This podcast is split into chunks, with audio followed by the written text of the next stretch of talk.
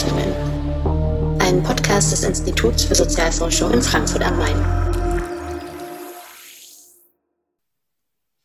Ich freue mich sehr auf diese erste Folge unserer neuen IFS-Podcast-Reihe Aufzeichnungen.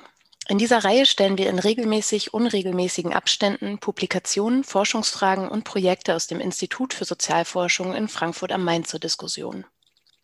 Mein Name ist Almut Poppinger. Ich bin wissenschaftliche Mitarbeiterin im Direktorat des IFS und begrüße herzlich den ersten Gast dieser Reihe, Felix Rossmeißel. Felix Rossmeißel ist seit 2018 wissenschaftlicher Mitarbeiter am IFS und leitet gemeinsam mit Ferdinand Sutalüti das DFG-Projekt Flucht aus der Freiheit, der Weg junger Männer in den Dschihadismus, in dem er außerdem promoviert. Felix Rossmeißel studierte Soziologie und Geschichte. Zu seinen Forschungsschwerpunkten zählen die Soziologie der Gewalt und der Religion, die Kultursoziologie und die Sozialpsychologie. Ich freue mich sehr, heute mit Felix über sein Forschungsprojekt zu sprechen. Hallo Felix. Hallo Almut. Schön, dich zu hören. Vielen Dank für die Einladung. Sehr gern. Lass uns direkt mit einer allgemeinen Frage starten. Und zwar, was beforschst du im Rahmen deines Projekts? Ja, du hast ja gerade schon den Titel genannt. Flucht aus der Freiheit, der Weg junger Männer in den Dschihadismus und da steckt ja schon einiges drin. Ich fange mal mit dem Untertitel an. Es geht in dem Projekt um die dschihadistischen Karrieren junger Männer, die im deutschsprachigen Raum aufgewachsen sind. Das heißt konkret, es geht um die Frage, was junge Männer, die hier in Deutschland oder Österreich aufgewachsen sind, in die Schule gegangen sind und viele soziale Kontakte ähm, gepflegt haben. Was bewegt diese jungen Männer dazu, sich einer so gewaltaffinen und auch religiös autoritären Ideologie zu verschreiben?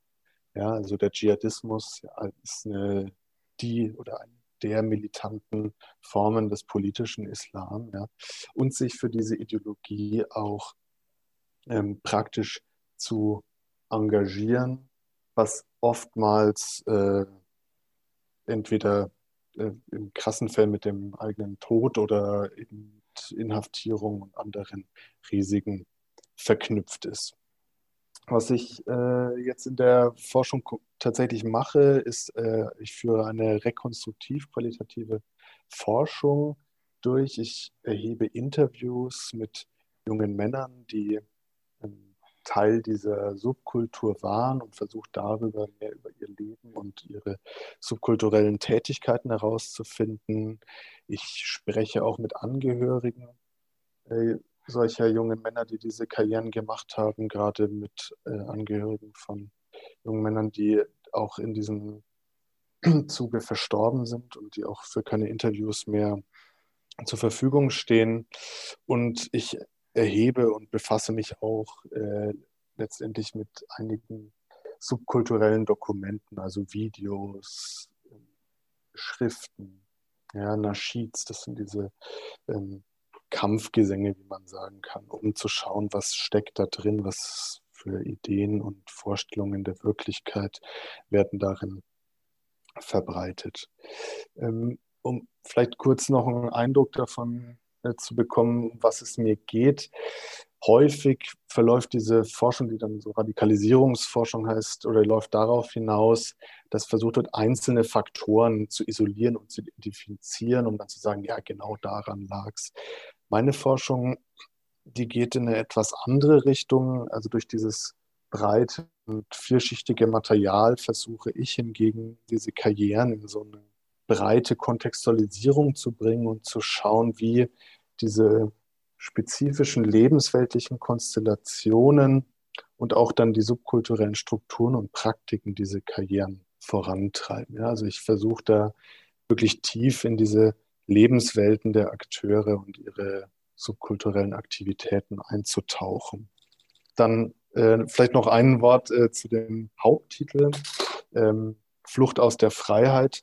Was heißt das? Ähm, damit soll so ein bisschen so ein gesellschaftstheoretischer und diagnostischer Rahmen gesetzt werden, weil natürlich die Frage auftaucht, ja, in der Gesellschaft, die sich selber schon als eine freie beschreibt, in der sozusagen die Norm der Freiheit auch äh, institutionalisiert zu sein scheint. Ähm, was treibt junge Männer dazu, fluchtartig gewissermaßen diese Gesellschaft zu verlassen und sich auf diese alternative, religiös-autoritäre Schiene zu begeben und diese Karriere, dieser Karriere nachzugehen. Dein Thema und auch das, was du gerade erzählst, hat ja in den letzten Jahren ähm, sehr stark an Bedeutung gewonnen. Trotzdem auch nochmal die Frage an dich, was hat dich zu deiner Forschungsfrage gebracht? Ja, da ähm, kamen tatsächlich jetzt so mehrere Dinge zusammen. Ja, also man natürlich erstmal so ein allgemeines Interesse an Themen der Gewalt und an der Gewaltsoziologie. Da bin ich auch tatsächlich über Ferdinand Sutterlütti, der selber auch auf diesem Feld zu äh, Gewaltkarrieren geforscht hat, äh, dazugekommen, auch noch in meinem Studium. Und dann war es natürlich so, dass in den Jahren so 2016, 2017, als ich mich mit der Frage beschäftigt habe, was mache ich jetzt, auch wissenschaftlich, äh, promoviere ich und so, dieses Thema Dschihadismus enorm virulent war.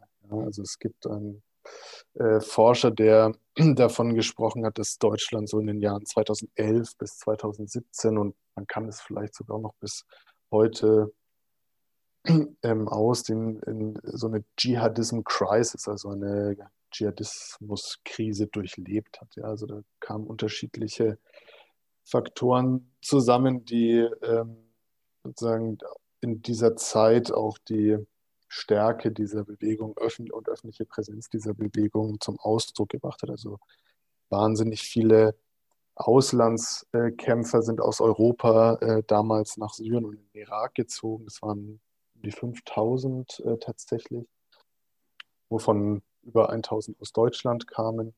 Ähm, dann gab es die großen Anschläge in Frankreich, Belgien, später dann auch in Deutschland.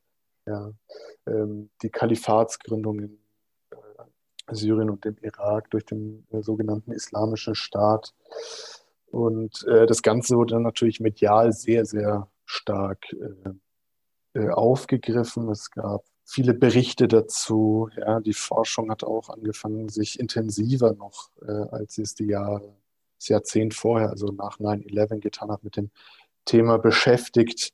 Ähm, und ja, ich war mit einigen dieser äh, Sichtweisen darüber, die auch sehr stark an so einer ja, sicherheitspolitischen Rationalität angelehnt war, nicht ganz zufrieden und dachte mir, okay, vielleicht äh, kann man da auf diesem Feld auch äh, vielleicht durch eine empirische Forschung zu einer neuen Perspektive auf diesen Gegenstand beitragen. Du hast es eben schon gesagt, dein Projekt läuft seit 2018. Ähm, kannst du uns schon einen Einblick in erste Ergebnisse geben? Ja, final stehen die natürlich noch nicht fest. Die werde ich dann in meiner Dissertation ähm, aufschreiben. Aber vielleicht fange ich damit an. Also ein wichtiger erster Erkenntnisschritt war für mich tatsächlich, ähm, dass es hierbei um Phänomen geht, das sich hauptsächlich unter jungen Männern und Frauen findet und dass diese jungen Männer und Frauen, bevor sie mit ihrer Karriere äh, im Dschihadismus angefangen haben, in so einer Phase des adoleszenten Übergangs gesteckt sind, die eigentlich relativ gewöhnlich und typisch ist ja, für dieses Alter. Jetzt kann man sagen, okay, das ist irgendwie evident und das liegt ja eigentlich auf der Hand. Warum äh, war das jetzt so ein wichtiger Erkenntnisschritt? Aber tatsächlich ähm, hatte ich da so ein bisschen gebraucht, um erst dahin zu kommen, weil dieses ganze Thema ähm, so stark von diesem Thema Gewalt, ja, Ge Gewaltexzessen, wenn man sich an diese Bilder in Syrien und äh, im Irak erinnert, an die Anschläge, ähm, dass es so über, davon überschattet war gewissermaßen, dass es für mich erstmal schwierig war, da äh, sozusagen dieses Gewöhnliche dieser, dieser Karrieren auch, auch zu sehen. Ich meine, es war natürlich auch was, was äh, Hannah Arendt schon vor 60 Jahren äh, thematisiert hat, aber wenn man selber in so einer Forschung drinsteckt, dann ist es tatsächlich erstmal gar nicht so einfach, dorthin zu kommen. Ja. Ähm, aber davon ausgehend hat sich dann der, dieses ganze Phänomen für mich sehr viel besser erschlossen, weil dann hat man so gesehen, okay, also dieser Übergang, der ist mit bestimmten sozialen Erwartungen verknüpft.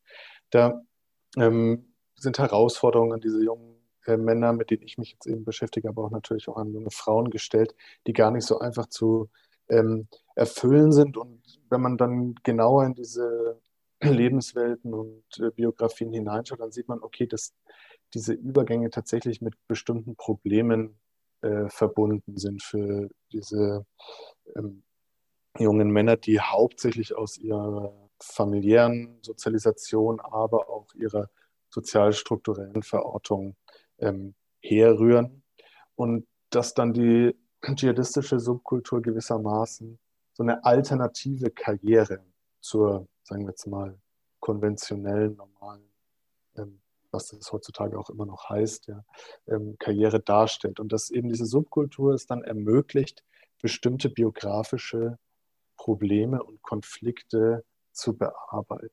Ja, und dadurch dann dieser Weg für diese jungen Männer eine enorme Attraktivität gewinnt. Ja? Und dann ist diese, dieser Schritt in die Subkultur entwickelt dann nochmal so eine eigene Dynamik. Das ist äh, vielleicht auch sehr wichtig. Also es ist nichts, wo die dann auf einmal sozusagen festsitzen, sondern dann kommt dann so eine, ich nenne das äh, in meiner Forschung Bewährungsdynamik, ja, wo man dann versucht, so unter Beweis zu stellen, ein guter Mujahedin beispielsweise, also Gotteskrieger zu sein und dann eben da versucht, zu so, so paradox es erstmal klingen mag, so eine Form von Selbstverwirklichung über diese alternative ähm, Karriereschiene zu gelangen. Du hast eben schon von den spezifischen Herausforderungen für die jungen Männer und Frauen, die du beforscht, gesprochen. Ich würde gerne abschließen mit einer Frage an dich, und zwar, welche spezifischen Herausforderungen gab es für dich in deiner Forschung? ähm, also ich meine, Feldforschung und eigentlich wie auch jede andere Forschung ist natürlich immer mit ähm, einigen Herausforderungen verknüpft. Ich glaube, bei mir waren es jetzt zwei. Ich will die nur äh, kurz umreißen. Also das eine ist, an so einem sehr aktuellen und auch öffentlich so breit diskutierten und äh, auch tagesaktuell immer wieder präsenten Thema zu forschen, ist tatsächlich eine Herausforderung, weil man da als Forscher erstmal seine eigene Rolle versteht. Ja, also es gibt immer wieder Nachrichten, wo dann irgendwelche aktuellen Entwicklungen thematisiert werden, wo dann welche Sachen aufgedeckt oder enthüllt werden oder es ein Exklusivinterview mit dem oder dem gibt. Und man hat dann erstmal so das Gefühl, okay, in dieser Dynamik muss man irgendwie mitmischen, man muss mit diesen schnellen News äh, mithalten und dann erstmal zu verstehen, was eigentlich die eigene Rolle ist, nämlich so die tiefer liegenden Logiken und Strukturen dieses Phänomens herauszuarbeiten und dass das Ganze einfach Zeit braucht und man deswegen da nicht so schnell mitmachen kann, wie das eben andere Akteure ähm, auf dem Feld dieser Wissensproduktion tun. Das war für mich erstmal eine Herausforderung, ein schwieriger Schritt, aber inzwischen glaube ich, dass ich da halbwegs ähm, meinen Platz gefunden habe. Und damit zusammen mit diesem öffentlichen Interesse und dieser ganzen öffentlichen Dynamik ähm, ist natürlich auch noch ein zweites Problem verknüpft, mit dem ich hier zu kämpfen hatte und tatsächlich auch noch zu kämpfen habe. Das ist das Thema Feldzugang. Das kann man sich ja auch gut vorstellen. Also tatsächlich an Interviewpartnerinnen und Partner zu kommen bei diesem Thema ist auch nicht ganz einfach. Ich habe dann äh, durch viel Recherche glücklicherweise einige Personen gefunden, die da mit mir gesprochen haben, aber man äh, bewegt sich da schon in einem sehr schwierigen Feld, weil natürlich die Akteure selber ähm, die Dynamiken der Öffentlichkeit inzwischen gut kennen, ähm, da auch Angst vor Stigmatisierung haben und sich vielleicht selber nicht so sehr exponieren wollen, ähm, weil äh, die Sicherheitsbehörden, habe ich auch Erfahrungen mitgemacht, ähm, jetzt nicht unbedingt äh, wollen, dass man dort forscht, wo sie aktiv sind die Deradikalisierungsorganisationen haben auch ihre eigenen verständlichen Anliegen auf diesem Feld und sind nicht so sonderlich ähm, erpicht auf Forscherinnen und Forscher, die von außen kommen. Insofern, ja, also das ist natürlich ein großes und äh, schwieriges Feld, das einige Herausforderungen mit sich bringt. Und, aber es hat zumindest zu einem gewissen Grad funktioniert. Dann wünsche ich dir auf jeden Fall auch viel Erfolg weiterhin und dass weiterhin äh, die Herausforderungen eher weniger werden und ähm, freue mich sehr auf das, was aus deinem Projekt folgt und danke dir für das Gespräch, Felix. Vielen Dank, Almut. Tschüss. Tschüss.